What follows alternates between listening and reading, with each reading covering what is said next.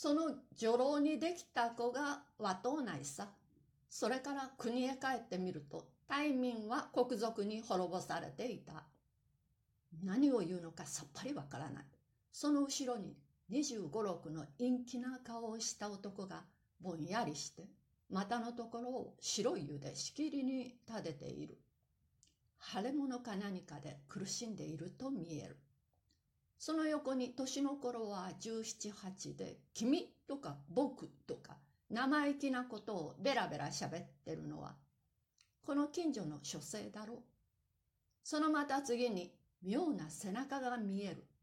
尻の中から寒竹を押し込んだように背骨の節がありありと出ている。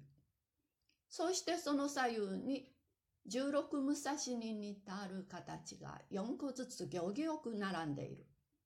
その十六武蔵が赤くただれて周りに海を持っているのもある。こう順々に帰ってくると書くことが多すぎて到底我が輩の手際にはその一般さえ形容することができん。これは厄介なことをやり始めたものだと、少々辟易していると、入り口の方に浅木木綿の着物を着た70ばかりの坊主がぬっと現れた。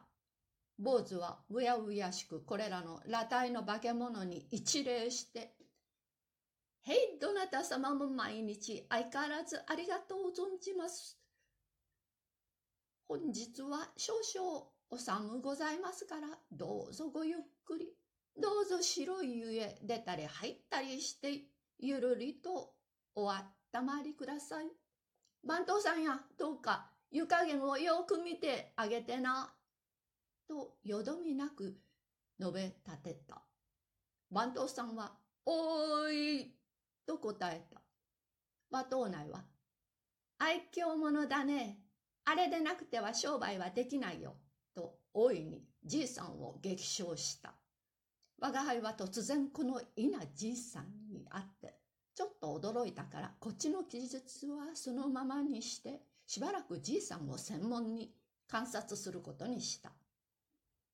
じいさんはやがて、今、上がりたての四つばかりの男の子を見て、坊ちゃん、こちらへおいで、と手を出す。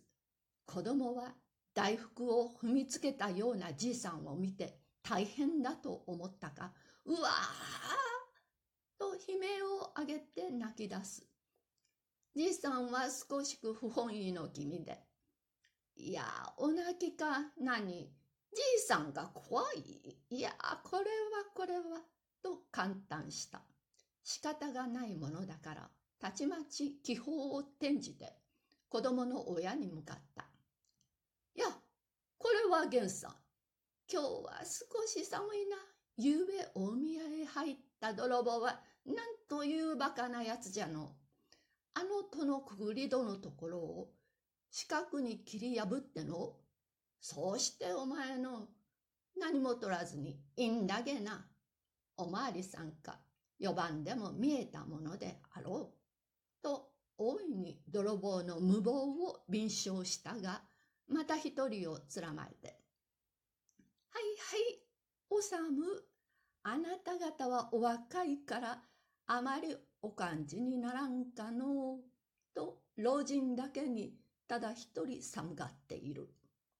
しばらくはじいさんの方へ気を取られて、他の化け物のことは全く忘れていたのみならず、苦しそうにすくんでいた主人さえ記憶のうちから消え去った時、突然流しと板の間の中間で大きな声を出すものがある。